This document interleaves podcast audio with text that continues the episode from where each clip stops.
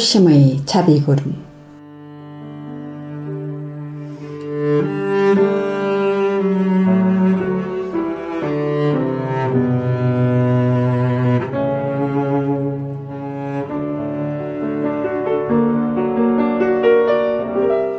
NRBM 뉴욕 불기방송의 청자 여러분 안녕하십니까?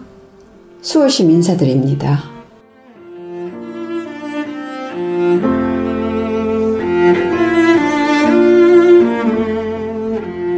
습하고 더운 날씨 연속입니다.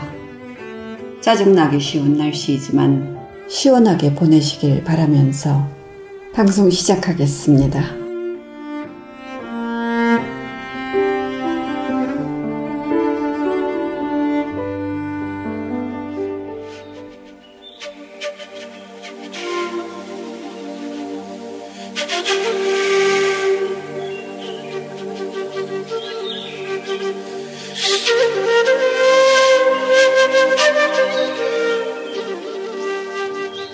12일이 우람분절 백중입니다. 불교 5대 명절 중에 하나이지요. 선지식의 향기 오늘 이 시간에는 우람분절의 유래와 의미를 다시 한번 살펴보겠습니다.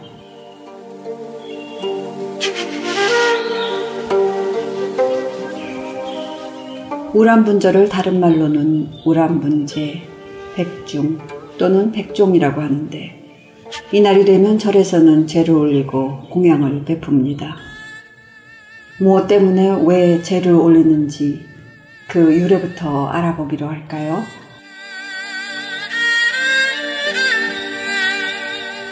부처님 당시에 목련존자라는 분이 계셨는데 이분은 부처님의 10대 제자 중의 한 분이십니다.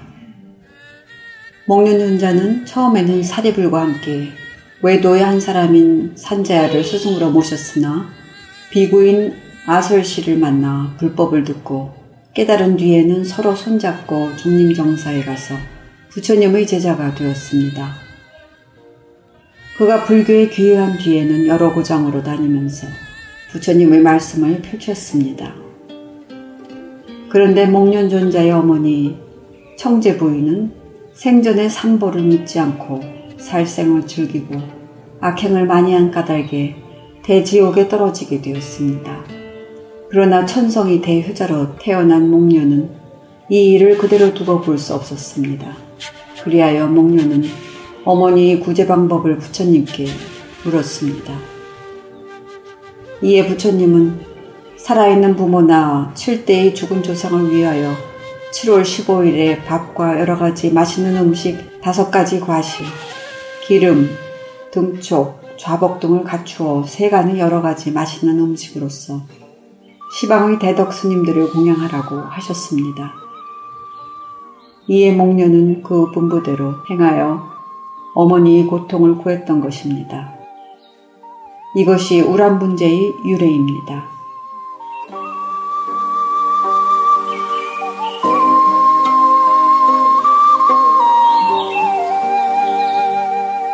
그러면 부처님은 왜 음력 7월 15일을 우란 분제일로 설정하셨을까요? 이날은 여름 한거를 해제하는 날입니다. 스님들이 석 달 동안 자기를 밝히기 위하여 공부해온 가운데 여러 가지 의심나는 일이라든지 또는 얻은 지경 같은 것도 여러 대중 앞에 밝히고 문의하고 자기의 잘못을 숨김없이 반로하고 참회하여 사소한 것이라도 대중 앞에 기탄 없이 고백하는 날입니다. 그래서 이 날을 백중이라고도 하는 것입니다. 말하자면 모든 잘못을 숨김없이 고백하고 참회한다는 뜻입니다. 또한 이 날을 백종이라고 하는 까닭은 모든 곡식과 여러 가지 과일이 성숙해서 먹을 수 있게 되었다고 해서 나온 말입니다. 우리는 1년에 단 하루 이 백중날만이라도 진정으로 조상님과 부모님의 은혜에 깊은 감사를 드려야 하겠습니다. 삼보에 공양하고 이웃에 어렵게 사는 사람들에게 베풀어주는 자세를 가져야 하겠습니다.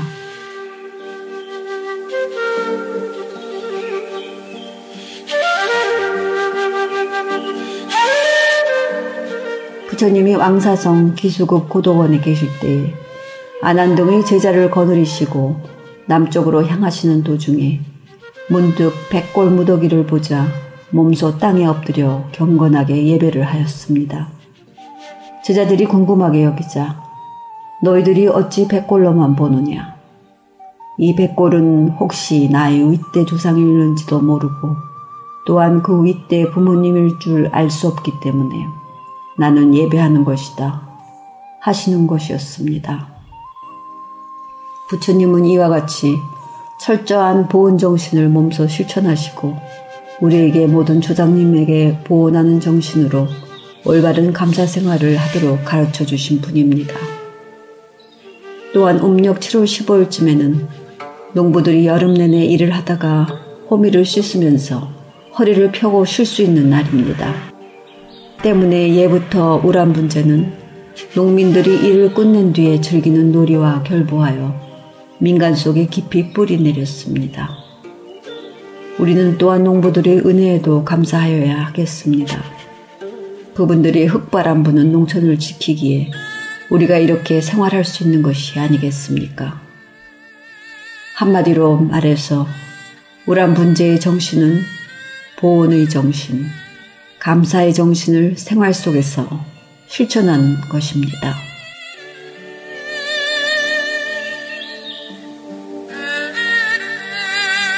이 내용은 비슬산 용연사에서 올린 글을 참고하였습니다.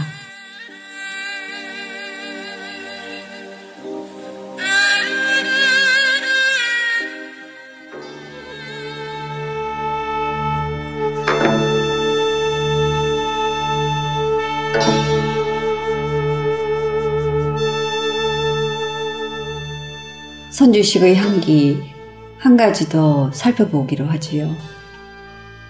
불설 3세 인과경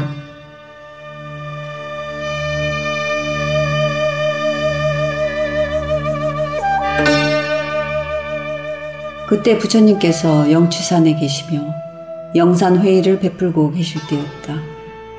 부처님의 설법을 제일 많이 듣고 가장 많이 알고 있는 기억력이 제일인 안한존자가 언제나 부처님을 따르고 신봉하는 1250인을 데리고 부처님 전에 모였다. 안한존자는 부처님 발끝에 이마가 닿도록 엎드려 공손하게 세 번 절하고 무릎을 꿇고 합장하며 여쭈었다.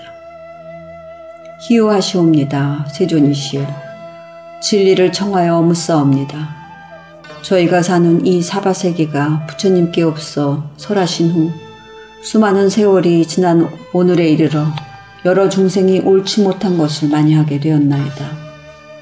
불법승 삼보를 공경하지 않고 부모님께 효도할 줄 모르며 삼강은 없어지고 오류는 지나치게 난잡하여 마음은 포악하고 육체는 더러워졌나이다. 또한 가난하고 천박하여 육신은 온전하지 못하고 남을 해치며 살생하는 것을 예사로 생각하게 되고 부자와 가난한 자가 뒤섞여 고르지 않으니 어떠한 업보로 인한 결과이옵니까? 바라옵건대 세종께서는 자비로서 저희가 모든 중생에게 올바른 가르침을 행할 수 있도록 세세히 말씀하여 주옵소서.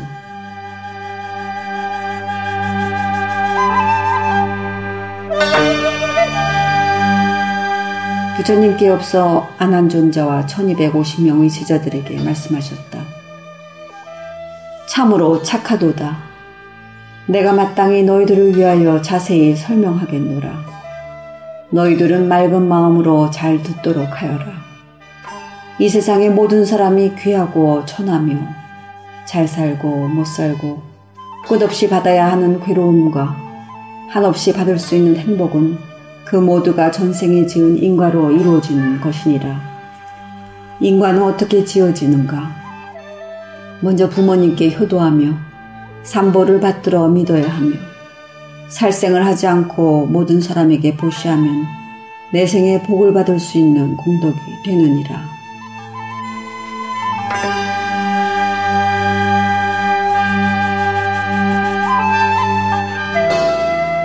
이어서 부처님께서 인과에 대한 개송을 설하시었다. 부기공명과 같은 모든 운명은 전생에 그 사람마다 닦은 공덕이니 만약 이러한 공덕을 쌓고 있는 사람이 있다면 그 사람은 세세생생 그 복이 한량 없으리라. 선남선녀들아 참으로 삼세 인과경의 짧은 한마디라도 옳지 않은 것이 없으니 삼세 인과경을 듣고 생각하며 지성으로 염송하여 부처님의 진실한 말씀을 듣는 까닭을 알도록 하여라. 먹고 입는 것이 풍족한 사람은 무슨 연고인가? 전생에 가난한 사람에게 차와 밥을 베풀어 준 공덕이니라. 아름답고 착한 여자를 아내로 얻는 사람은 무슨 연고인가? 전생의 불문에 귀의하도록 많이 연결 지어준 공덕이니라. 능나금수 비단 옷을 입는 사람은 어떤 까닭인가?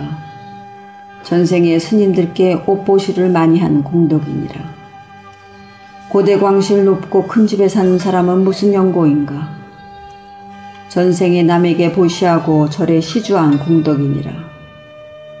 금생에 복록이 풍부한 사람은 무슨 까닭인가? 전생에 절을 짓고 정자를 세운 공덕이니라. 금생에 자식이 없거나 잘못 키우게 된 사람은 무슨 연고인가? 전생에 여자 몸에 빠져 산 과본이라. 금생에 종로를 타는 사람은 무슨 연고인가? 전생에 은혜를 갚지 않고 의리를 지키지 않은 탓이니라. 금생에 부모가 없는 사람은 무슨 연고인가? 전생에 많은 새를 잡아먹은 과본이라. 금생에 오래 살지 못한 사람은 무슨 연고인가? 전생에 살아있는 목숨을 많이 죽인 과본이라. 금생에 총명하고 슬기로운 사람은 무슨 까닭인가? 전생에 죄를 지내고 연불 열심히 한 공덕이니라. 금생의 미모가 뚜렷하고 단정하여 잘난 사람은 무슨 까닭인가. 전생에 부처님께 맑고 신선한 꽃을 공양드린 공덕이니라. 금생의 귀머거리는 무슨 연고인가. 전생에 경 있는 소리를 듣기 싫어한 과거니라. 금생의 부부가 백년 해로하고 행복한 사람은 무슨 까닭인가. 전생의 부처님 전을 청소한 공덕이니라. 금생의 기머거리나 벙어리로 태어나는 사람은 무슨 연고인가. 전생의 부모에게 욕하고 몹시 불효한 과본이라. 금생에 감옥살이 하는 사람은 무슨 연고인가. 전생에 남의 사정 보지 않고 서슴없이 악한 짓을 한 과본이라. 금생에 눈 밝은 사람은 어떤 까닭인가. 전생에 기름시주 많이 하고 등불 밝힌 공덕이니라. 금생에 꼽추로 태어난 사람은 무슨 연고인가? 전생에 예불하는 사람을 비웃은 과본이라. 금생에 거지가 되어 구걸하러 다니는 사람은 무슨 연고인가? 전생에 악한 마음 먹고 가난한 사람을 돌보지 않고 고통받게 한 과본이라. 금생에 소나 말로 태어나는 것은 무슨 연고인가? 전생의 남의 빚을 갚지 않은 과본이라. 금생에 과부되어 외롭고 쓸쓸하게 사는 사람은 무슨 연고인가. 전생의 남편을 학대해 구박한 죄인이라. 금생에 팔다리가 온전하지 못한 사람은 무슨 연고인가. 전생에 손발로 못되고 나쁜 짓을 많이 한 과본이라. 금생에 늘 병으로 고통받는 사람은 무슨 연고인가. 전생에 부처님 도량에서 술 마시고 고기 먹은 과본이라. 금생에 항상 병이 없고 건강한 사람은 무슨 까닭인가. 전생에 병든 사람 잘 보살피고 약을 준 공덕이니라. 금생에 늙어서도 눈이 밝은 사람은 무슨 연고인가. 전생에 부처님께 등불 공양 많이 한 공덕이니라. 금생에 난쟁이로 태어난 사람은 무슨 연고인가. 전생의 불경책을 땅바닥에 밟고 천대한 과본이라. 금생에 계속해서 목에 피 흘리는 사람은 무슨 연고인가. 전생에 고기 먹고 염불하고 독경한 과본이라. 금생에 몸에 냄새나는 사람은 무슨 연고인가. 전생에 가짜 향을 판 과본이라. 금생에 장수하는 사람은 무슨 연고인가. 전생에 방생을 많이 하는 공덕이니라. 금생의 높은 자리는 무슨 연고인가? 전생에 부처님 전에 열심히 기도하고 법보시 많이 한 공덕이니라. 금생에 귀한 벼슬 자리에 있는 사람은 무슨 까닭인가. 전생에 불상을 금으로 단장한 공덕이니라. 금생에 자손이 건강하고 총명하고 집안이 화목한 사람은 무슨 연고인가. 전생에 남에게 항상 인자하고 좋은 말을 많이 한 공덕이니라. 금생에 호라비 신세로 외롭게 사는 사람은 무슨 까닭인가. 전생에 남의 아내와 관음한 과본이라.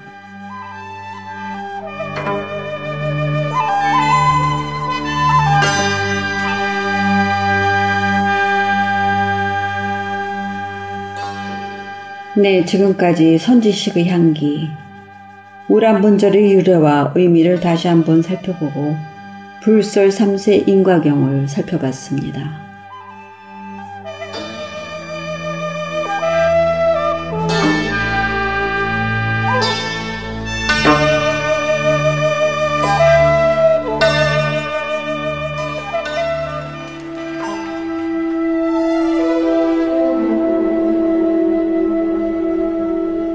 첫 곡이 흐르고 있습니다.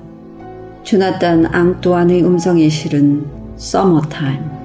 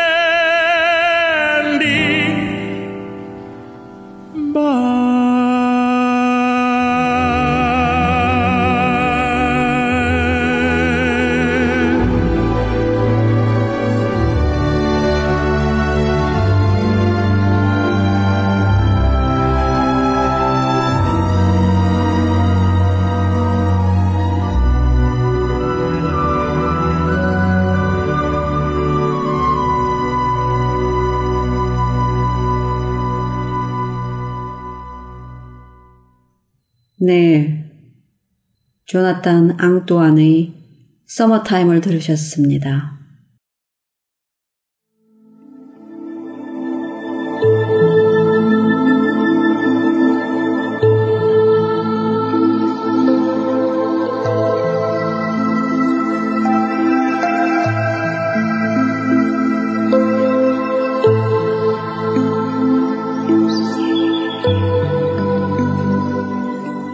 내 마음의 자비구름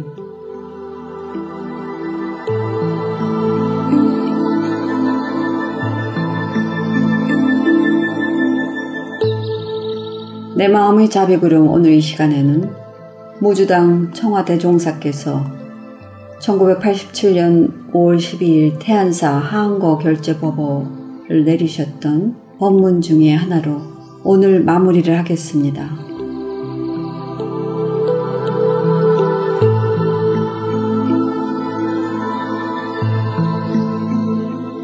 부처님 당시도 그랬는데 현대와 같이 이러한 말법 세계에 못 깨닫고 깨달았다 하는 이런 분들이 굉장히 많은 것입니다. 우리 업장 중생들은 바로 성부를 잘 못합니다. 즉 닦은 뒤에 오랫동안 거쳐야 한단 말입니다. 거치는 가운데는 여러 가지 경계가 있습니다. 그런 경계를 잘 모르면 그때는 우리가 헤맨단 말입니다.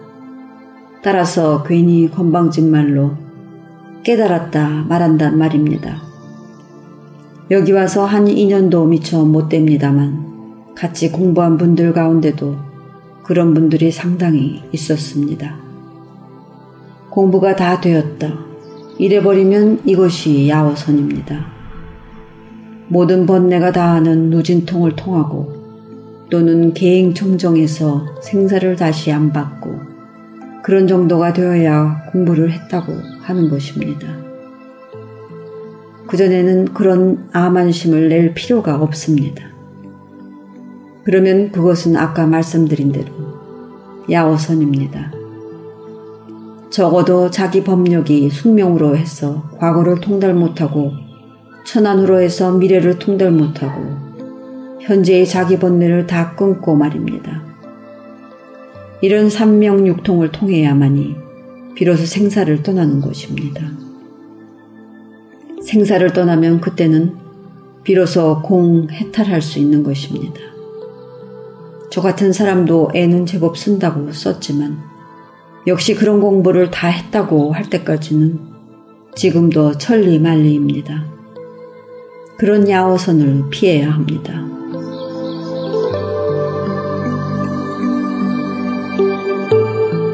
또 한 가지는 암중선이라 공부하는 법이라든가 그런 한계도 모르고서 헤맨단 말입니다.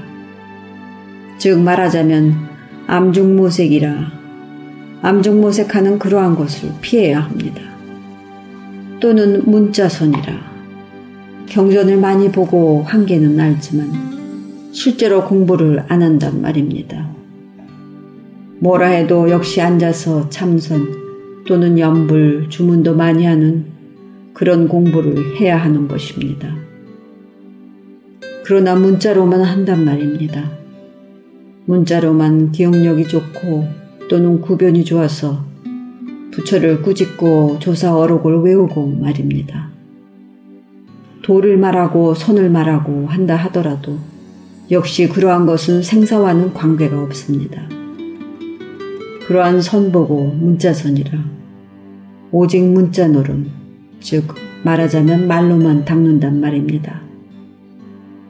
이러한 야호선, 못 깨닫고 깨달았다 하는 그러한 야호선 또는 암중 모색하는 그런 암중선 또는 문자로만 빠지는 문자선 이것을 피해야 하는 것입니다. 그래야 공부인들은 공부가 익어진단 말입니다.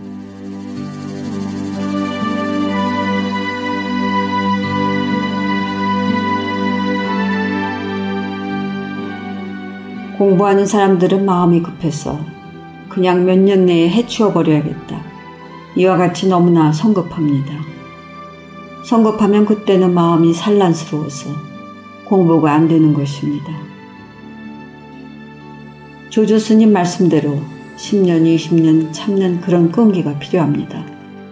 그래야만 공부가 익어진단 말입니다. 그러기 위해서는 바보가 되고 벙어리가 되어야 합니다. 우리 공부하는 사람들이 괜히 우리 본체를 떠난 상대 유한적인 개념 활동을 제 아무리 하더라도 그런 것은 우리 본체와는 상관이 없습니다. 아까 말씀드린 대로 도노에서 우리 자성이 본래 부처임을 안 다음에는 그때는 시비는 필요가 없습니다. 오직 문제는 우리가 증명하는 문제란 말입니다.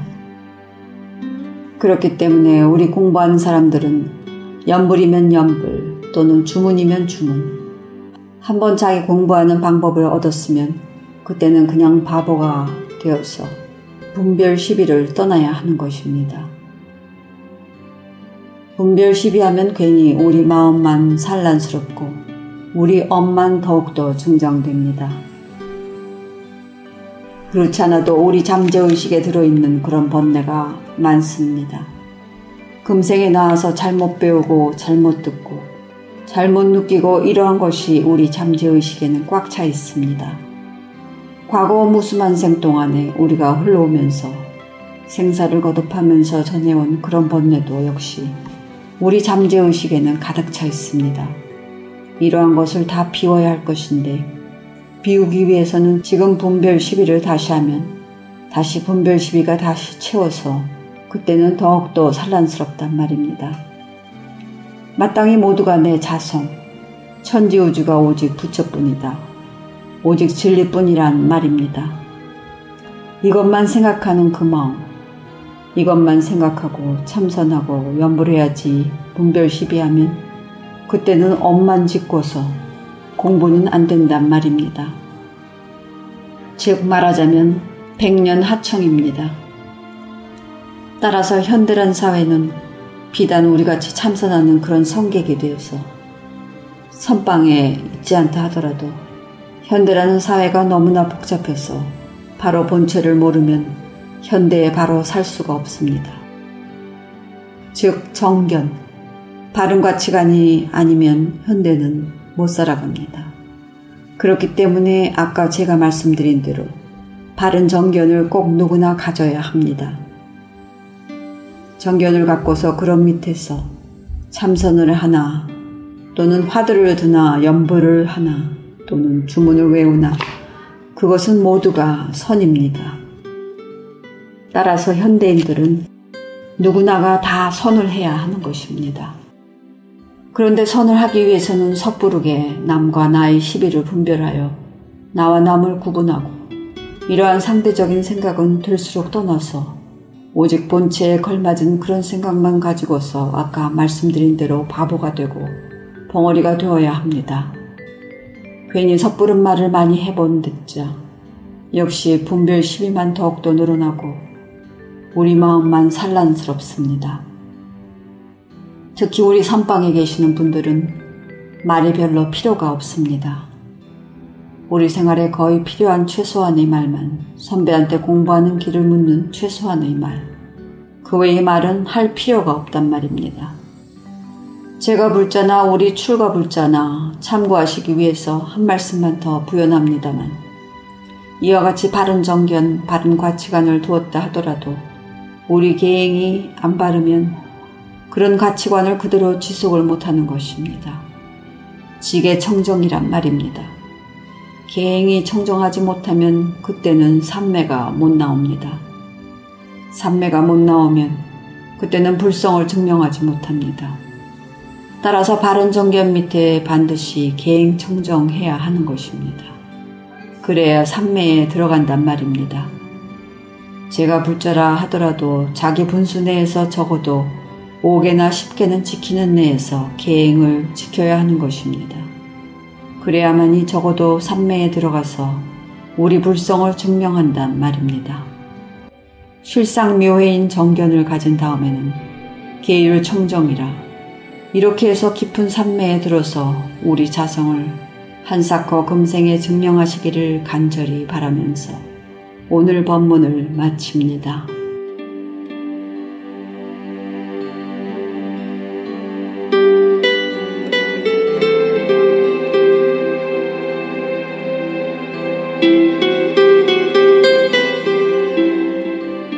지금까지 내 마음의 자비구름 1987년 5월 12일 태안사 항고 결재보고 청와 대종사님께서 법문을 내리셨습니다.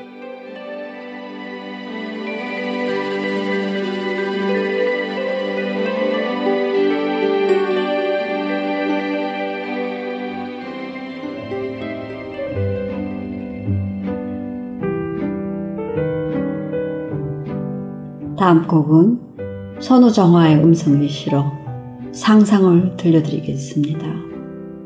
Beyond My Dream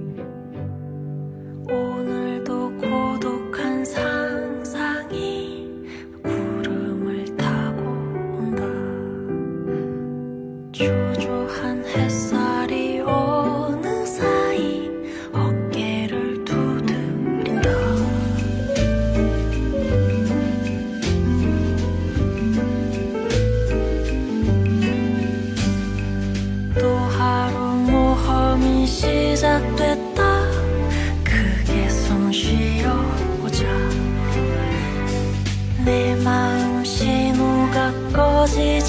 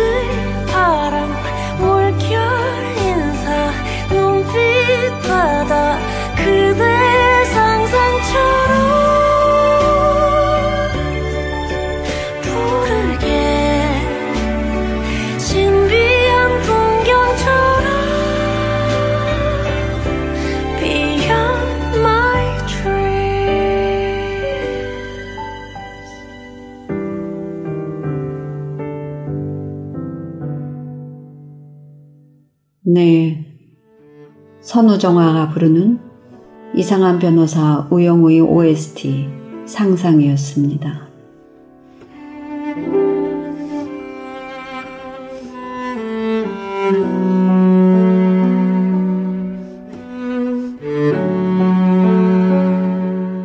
지금까지 애청해주신 NIBM 뉴욕 불교방송의 청자 여러분, 여름은 젊음의 계절이라고 합니다. 마음이 젊어야 몸도 젊어지는 법. 맛있는 음식, 면역력 좋은 음식 잘 챙겨 드시고 코로나를 저 멀리 떠나보냈으면 좋겠습니다. 건강하고 행복한 8월 보내십시오. 지금까지 수월심이었습니다. 감사합니다. 성불하십시오.